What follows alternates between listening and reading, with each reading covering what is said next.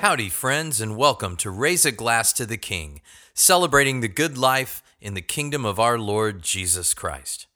I'm Johnny Simmons, your Toastmaster, and tonight we will raise a glass to King Jesus, the theme of our song. Tonight's toast is kind of a mashup of all the different readings for today. Of course, I'm referring to that wonderful hymn, Thy Mercy, My God, is the theme of my song. And it came to mind because the psalm for today was Psalm ninety-eight, singing to the Lord a new song, for he has done marvelous things, him remembering his covenant faithfulness and his love for his people. And that tied in to a reading from Romans nine, in which Saint Paul was talking about our Lord having mercy on whom he wills, and how some are made vessels of wrath and some are made recipients of his great mercy.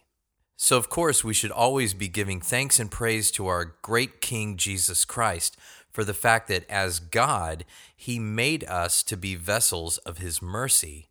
And as our Savior, he came and accomplished it for us in perfect obedience to the will of his Father. And so our kind God's great mercy is, of course, the theme of our songs to him. Let's raise a toast to King Jesus as well. Whatever you're enjoying tonight, please raise it up with me. Here's to the Lord Jesus Christ and his great mercy towards us. Here's to him being our merciful God and our great King and our Savior. To the King. Ah. Glorious. Thanks for joining me, my friends. I hope you have a great night.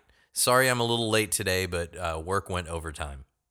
Tonight's toast was, you guessed it, a delicious Old Chub Wee Heavy from Oscar Blues Brewery in Austin, Texas.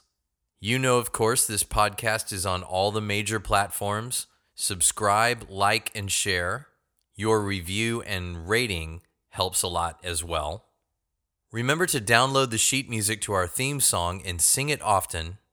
And remember, whether you eat, drink, or whatever you do, do it all to the glory of our merciful King, Jesus Christ.